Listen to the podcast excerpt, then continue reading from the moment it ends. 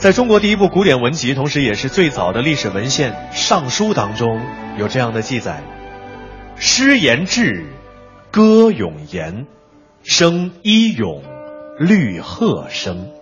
但是呢，非常遗憾的是，由于缺少记谱，那么在《诗经》诞生的两千多年之后，那些能唱的《诗经》都已经失传了，留下来的只有能读的《诗经》了。不过庆幸的是，直至今天，我们有许多有为的艺术家用他们的倾心实践，依然让让我们能够感受得到律动起来的《诗经》。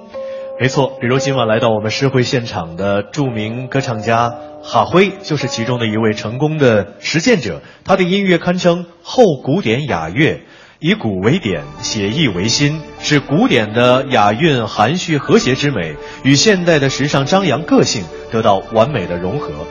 接下来就请大家欣赏中国国学推广大使哈辉和我们分享他的音乐作品《关雎》。有请哈辉，有请。